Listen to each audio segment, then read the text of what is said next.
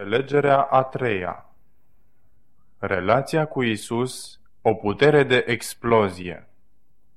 Acum câțiva ani am cunoscut o fată cu care m-am hotărât să mă căsătoresc. Pe atunci eu locuiam în New York, iar ea locuia în Chicago. Cununia s-a oficiat într-unul din orășelele Americii. În timpul cununiei am fost întrebat dacă doresc să o iau în căsătorie pe domnișoara X. Desigur, eu am răspuns da, după ce a obținut același răspuns și de la ea, cel care a oficiat căsătoria ne-a declarat soț și soție. După acest eveniment, soția s-a întors la Chicago, iar eu la New York. Doi ani mai târziu, un prieten mă întreabă. Te-ai căsătorit? Da, am răspuns eu. Dar atunci unde este soția ta? Ultima dată am văzut-o acum doi ani. De atunci ai scris ceva ai mai vorbit cu ea? Nu, am răspuns eu. Dar ești sigur că mai ești căsătorit? Da, desigur. Am mai spus un da, acum doi ani, la cununie. Aceasta a fost o ilustrație, o parabolă. Nu este suficient să spunem da atunci când ne predăm inima lui Hristos, iar apoi să nu mai comunicăm cu El zilnic. O relație de iubire care ar trebui să existe în legăturile intime familiale se naște și se dezvoltă pe baza comuniunii. S-a descoperit că unirea în cadrul familiei este dovada comuniunii dintre membrii acelei familii. Orice problemă cotidiană care afectează cercul intim poate fi rezolvată pe o singură cale, comuniunea.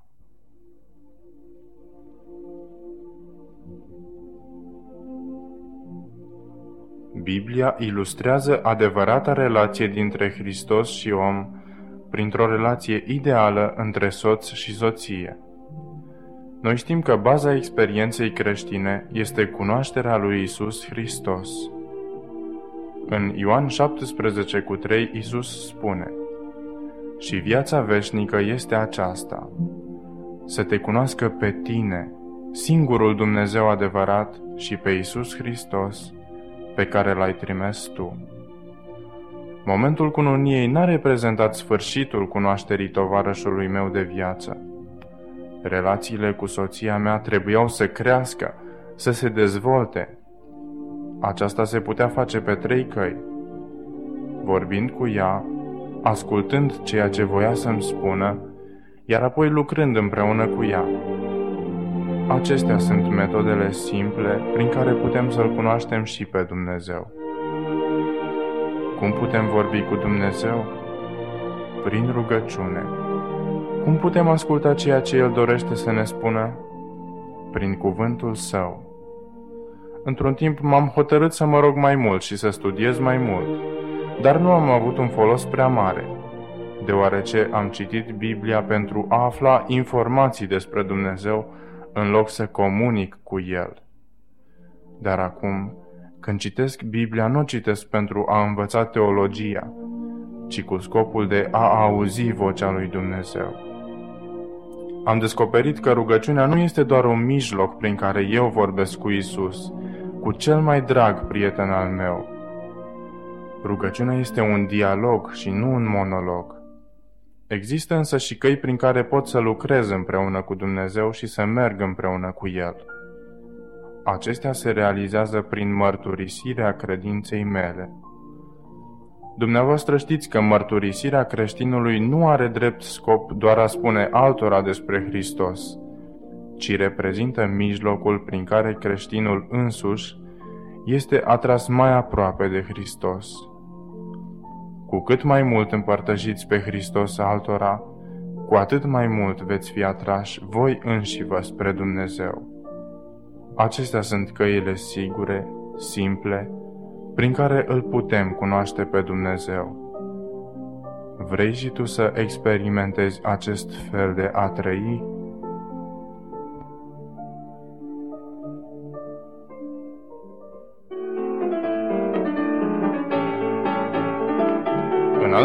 1920, un profesor, pentru amuzarea elevilor săi, scria pe tablă o formulă. egal cu mc pătrat.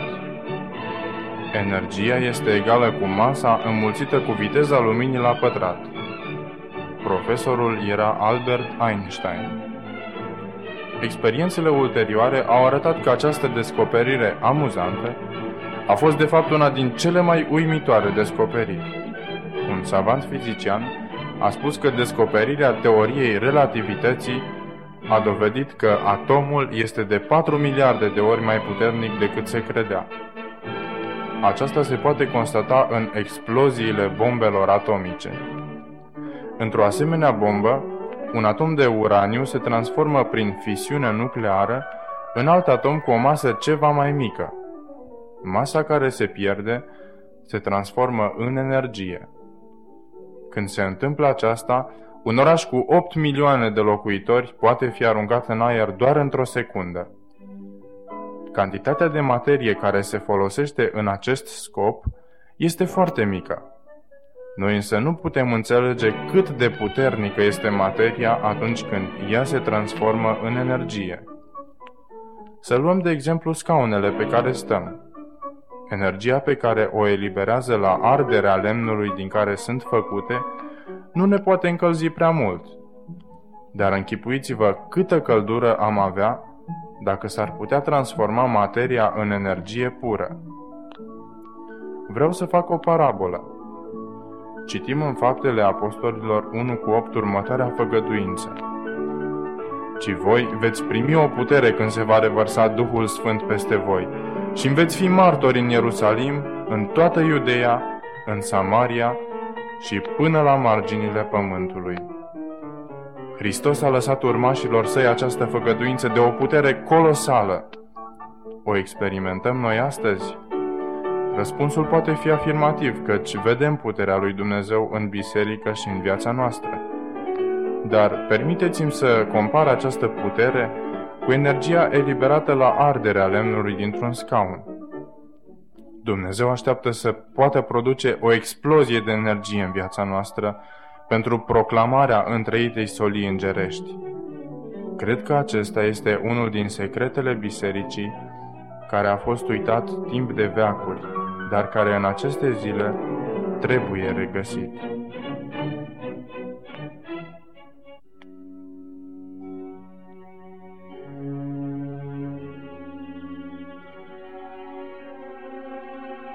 În timpul nostru, fără această putere, școlile, colegiile, universitățile, laboratoarele, sanatoriile nu vor putea sfârși lucrarea.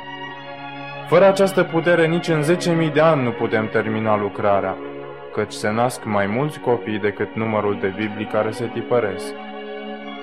Un alt impediment este reprezentat de faptul că în unele țări se observă mai mult o pierdere a membrilor decât o creștere a lor. Trebuie să privim lucrurile în mod real. Să nu credeți că vorbesc împotriva organizației din vreo parte a lumii. Există multe lucruri care pot fi sfințite și folosite pentru cauza lui Dumnezeu.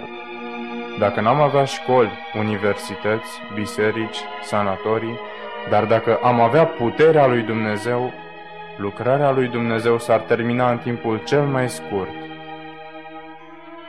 Apostolii n-au avut nicio Biblie, nici vreun seminar sau case de editură, nici instituții de educație, nici automobile sau avioane. Și totuși, Evanghelia a fost proclamată în toate țările civilizate ale acelui timp, iar în călătoriile lor din oraș în oraș, ei erau numiți oamenii care au transformat lumea.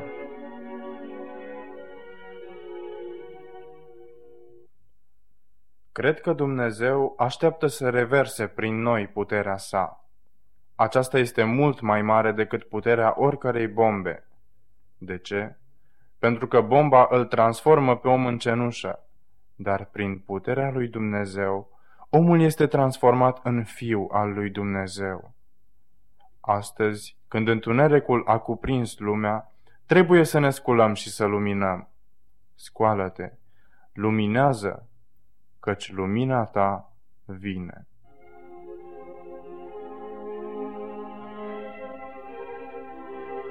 Omenește vorbind, avem o datorie imposibil de îndeplinit. Uneori ne simțim ca acei spioni care au pătruns în țara Canaanului, ca niște pitici în fața uriașelor probleme. Dar Dumnezeu așteaptă oameni ca Iosua și Caleb, care să se încreadă numai în Dumnezeu și să-și dea seama că nevoia lor nu constă într-un număr mare de oameni, ci în persoane consacrate în întregime cauzei lui Dumnezeu. El așteaptă să facă prin noi ceea ce a făcut prin apostoli, să transforme lumea. Dar nu este de ajuns să vorbim numai de nevoia noastră. Am auzit multe despre nevoia revărsării ploii târzii a Duhului Sfânt. Cineva spunea că una din marile noastre probleme este că folosim timpul nostru în proporție de 95% spunându-le oamenilor ce să facă și numai 5% folosim pentru a le spune cum să facă. Marea noastră nevoie constă în a ști cum să procedăm. Cum poate Duhul Sfânt să umple viața noastră? Să citim în Osea 6 cu 3 un text foarte interesant. Să cunoaștem, să căutăm să cunoaștem pe Domnul, căci El se ivește ca zorile dimineții și va veni la noi ca o ploaie, ca ploaia de primăvară care udă pământul. La ce se referă această ploaie? Ea simbolizează revărsarea Duhului Sfânt. Aceasta ne va ajuta la terminarea lucrării pe acest pământ, la pregătirea în vederea încercării finale și a venirii Domnului Hristos. Care este condiția revărsării ploii târzii? Dacă vom căuta continuu să cunoaștem pe Dumnezeu, nu doar să începem să-L cunoaștem, ci să și continuăm să-L cunoaștem. Aceasta este o căutare de zi cu zi, după o experiență mai adâncă cu Dumnezeu. În Ioan 14 cu 6 și 7 citim următoarele. Eu sunt calea, adevărul și viața. Nimeni nu vine la Tatăl decât prin mine. Dacă m-ați fi cunoscut pe mine, ați fi cunoscut și pe Tatăl meu. Pentru a cunoaște pe Dumnezeu Tatăl, trebuie să-L cunoaștem pe Isus. Același principiu aplicat în acest capitol ne arată cum putem cunoaște pe Duhul Sfânt. Versetele 16 și 17 Și eu voi ruga pe Tatăl și El vă va da un alt mângâietor, care să rămână cu voi în veac, și anume Duhul adevărului, pe care lumea nu-l poate primi pentru că nu-l vede și nu-l cunoaște. Dar voi îl cunoașteți, căci rămâne cu voi și va fi în voi.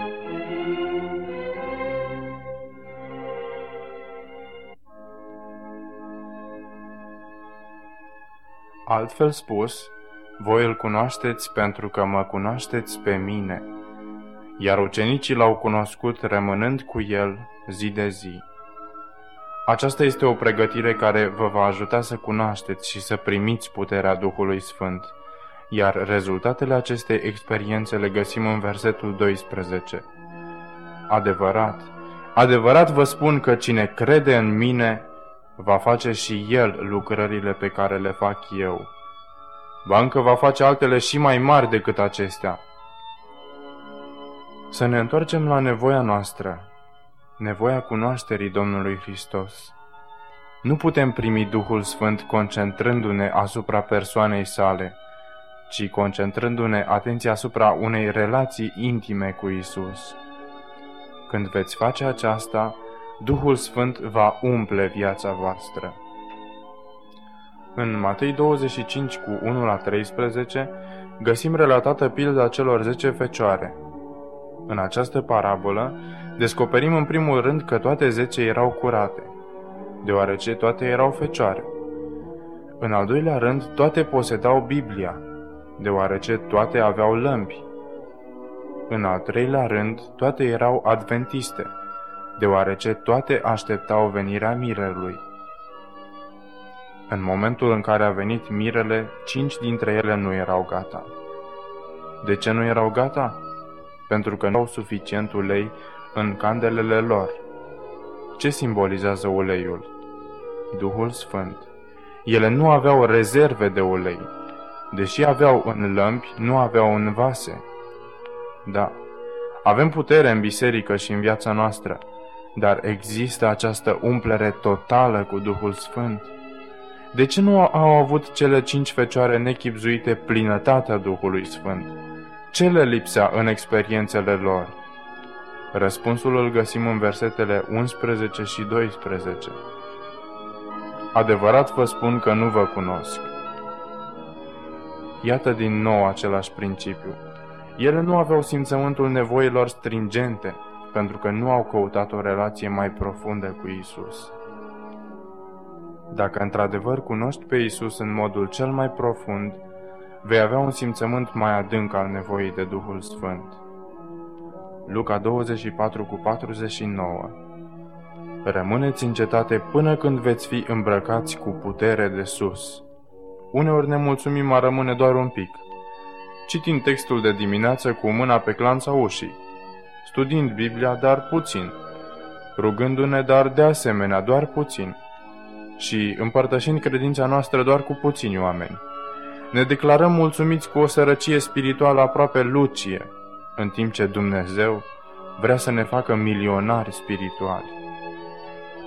Apostolul Pavel a fost unul dintre cei mai mari evangeliști ai tuturor timpurilor. Cineva spunea despre el că poseda puterea filozofiei lui Socrate sau geniul intelectual al multor gânditori din timpul nostru. Iar când a venit să predice, ce spunea el? M-am hotărât să nu cunosc între voi pe altcineva decât pe Isus și pe El răstignit. Sau altădată spunea, și să-L cunosc pe El și puterea învierii Lui. Acesta este secretul puternicei sale mărturisiri. Dar ce sunet gol parcă scoate această evangelizare fără locuirea plinătății lui Hristos în inimă. Atunci totul se transformă într-o dispută teoretică, încercând să includem pe oameni într-o organizație, în loc să-i prezentăm unei persoane. Trebuie să fim atenți ca să nu îngenunchem înaintea altarului statisticii, să nu ne lăsăm înșelați numai de o aparență a religiei în loc de a vedea realitatea vieții spirituale. A nu face o asemenea greșeală într-o lucrare de evangelizare este un lucru foarte greu. De aceea, orice evangelizare care vizează omul în locul lui Dumnezeu va cădea. Dumneavoastră credeți că psihologia oferă metode pentru a scăpa de diferite defecte, dar abia în momentul în care vă întâlniți cu un păcat întărit, care nu cedează ușor la aceste metode, vă dați seama de puterea lui. Atunci privim pe oameni așa cum i-au privit apostolii, pierduți sau găsiți, morți sau vii în Hristos.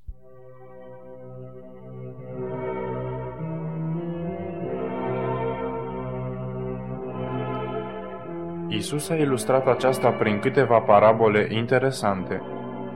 Parabola drahmei pierdute, parabola oii pierdute și parabola fiului pierdut. Toate aceste parabole au un element comun. Drahma, oaia și fiul erau pierdute. A fi pierdut înseamnă a fi departe de portofel, de turmă sau de casa tatălui. Fariseii, plini de îndreptățire de sine, îl mustrau pe Isus pentru că el mânca împreună cu vameșii și păcătoșii. Acești ipocriți însă, când mergeau la sinagogă, erau mai pierduți în inima lor decât vameșii și păcătoșii. Observați însă că ultimul cuvânt din aceste parabole nu este cuvântul pierdut, ci găsit. Această relație cu Dumnezeu care a fost pierdută trebuie găsită întâi de noi. Abia apoi poți să ajuți și pe alții să o găsească. Aceasta este marea nevoie. Oricare ar fi efortul merită să fie depus. Este minunat să vezi cum Duhul Sfânt este revărsat fără măsură peste biserică. Ci voi veți primi o putere când se va pogoră Duhul Sfânt peste voi și veți fi martori în Ierusalim, în toată Iudeea, în Samaria și până la marginile pământului. Astfel, Isus căută să pregătească pe ucenicii săi pentru cea mai mare campanie misionară la care lumea a fost vreodată martoră. Dar, de fapt, ce a făcut El? A vorbit cu ei despre toate aceste metode și tehnici de organizare? Ce trebuiau să facă ucenicii pentru a se pregăti? Să mergeți în camera de sus și să așteptați până voi revărsa puterea promisă. Să vă rugați împreună, să căutați un spirit de mărturisire și redeșteptare, astfel încât eu să vă pot folosi. Versetul 14 Toți aceștia stăruiau cu un cuget în rugăciune și în cereri. Aceasta este una dintre cele mai importante condiții pentru ca Duhul Sfânt să lucreze. În primul rând ne dăm seama de marea misiune de evangelizare a lumii. În al doilea rând ne dăm seama că aceasta nu se realizează prin puterea noastră. Singura cale de realizare este revărsarea Duhului Sfânt fără măsură. Această revărsare însă nu va veni fără a fi așteptată, fără a fi în mod serios căutată. Fapte 2 cu 11 Toți erau împreună în același loc. Înainte de revărsarea Duhului Sfânt, ucenicii erau adunați din nou în același loc și în același spirit. Acum vedem și urmarea. Trei mii de oameni au fost botezați într-o singură zi. Aceasta este puterea care poate fi comparată cu energia atomică. Nu este doar un foc din lemnele scaunului, ci este puterea lui Dumnezeu care transformă pe om. Fapte 4 cu 21 Fiindcă toți slăveau pe Dumnezeu pentru cele întâmplate, mulțimea era din nou într-un spirit și un gând – care a fost urmarea? Versetul 33. Apostolii mărturiseau cu multă putere despre învierea Domnului Isus și un mare har era peste toți. Și astăzi există nevoia de a fi într-un spirit și un gând. De ce? Pentru că și astăzi, poate mai acut decât până acum, dezbinările, mândria personală și diferitele sentimente de naționalism se fac simțite printre noi. Această stare de lucruri nu este o condiție favorabilă ca Dumnezeu să lucreze. Unde există diviziune, Duhul Sfânt nu este prezent, oricât de bune ar fi metodele psihologice sau tehnice.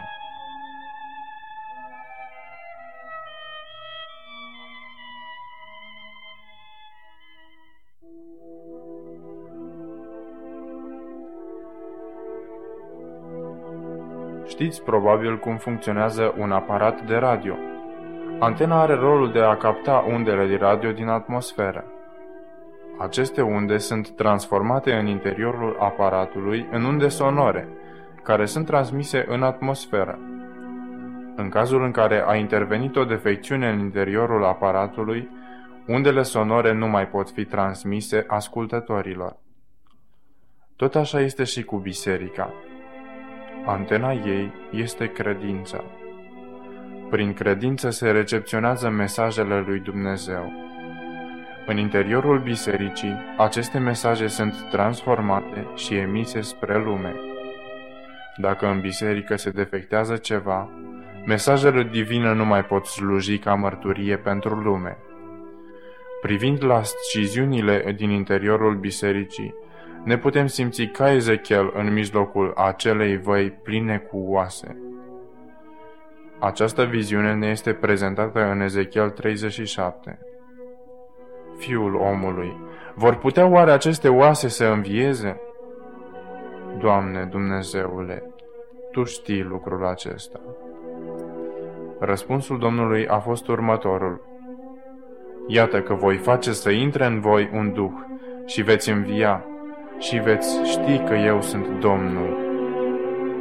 Și a intrat Duhul în ei și au înviat și au stătut pe picioare.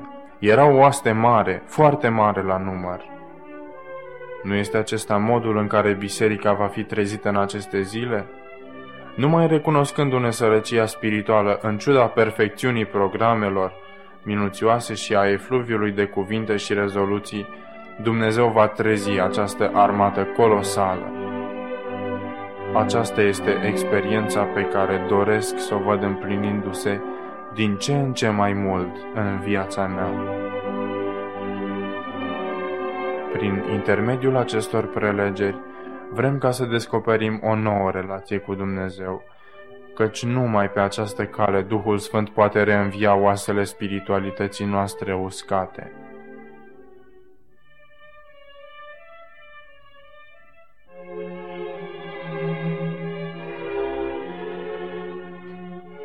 Doresc să vă relatez o experiență care a avut loc într-o vineri seara într-una din sălile instituției Columbia Union College, Washington DC. Un grup de tineri credincioși între 18 și 38 de ani au susținut un program muzical în fața a peste 2400 de tineri adventiști. Cei care cântau nu erau adventiști, dar formau una dintre grupele cele mai cunoscute din Statele Unite, deoarece au susținut mai multe programe la televizor. În timpul pauzelor dintre cântece, fiecare membru al grupului își povestea experiența sa cu Hristos. Iată experiența celui mai în vârstă dintre ei. Odată am fost și eu adventist. M-am născut în această religie. Cunoșteam adevărul, dar nu-L cunoșteam cu adevărat pe Isus, printr-o relație personală. Am părăsit biserica și m-am angajat ca marinar pe un vapor. Am căutat senzaționalul, dar până la urmă n-am găsit ceea ce doream. Eram descurajat și căutam pe vapor un loc în care să pot fi singur pentru a lua o decizie în viața mea. Dar vaporul era înțesat de oameni și cu greu am găsit un loc retras. Am rugat pe un prieten să mă încuie pentru 30 de minute într-un container. Nu fi nebun, mi-a zis el. Vei muri înăuntru fără aer. După ce am insistat puțin, am convenit cu el ca după 30 de minute să vină să deschidă containerul. Prietenul meu a plecat cu cheile și nu a mai venit. După o oră de chinuri sufletești, am început să mă sufoc. Oxigenul se epuiza. Atunci m-am rugat Domnului și mi-am predat viața în mâinile sale. Urmarea, prietenul meu și-a adus aminte de mine și a venit a descuiat ușa și astfel am fost salvat. După acea vineri seară, acest tânăr cântăreț a stat de vorbă cu un pastor adventist spunându-i În acea seară de vineri am fost impresionat de spiritul acelei adunări și cred că trebuie să revin în această biserică. Mesajele ei au devenit atât de vii pentru mine, încât trebuie să mă întorc. Vreau să-mi dedic viața și talentele mele lui Isus. Astăzi el este pastor în California. Fiecare dintre noi trebuie să găsească această experiență cu Isus într-un mod sau altul. Adevărurile pe care le cunoaștem mai mult sau mai puțin vor deveni cu adevărat vii abia atunci când vom căuta această nouă relație cu Isus. Vrei și tu să experimentezi această relație cu Isus Hristos? Vrei și tu ca prin tine să se producă o adevărată explozie în transformarea caracterului celor din jur, după modelul lui Hristos?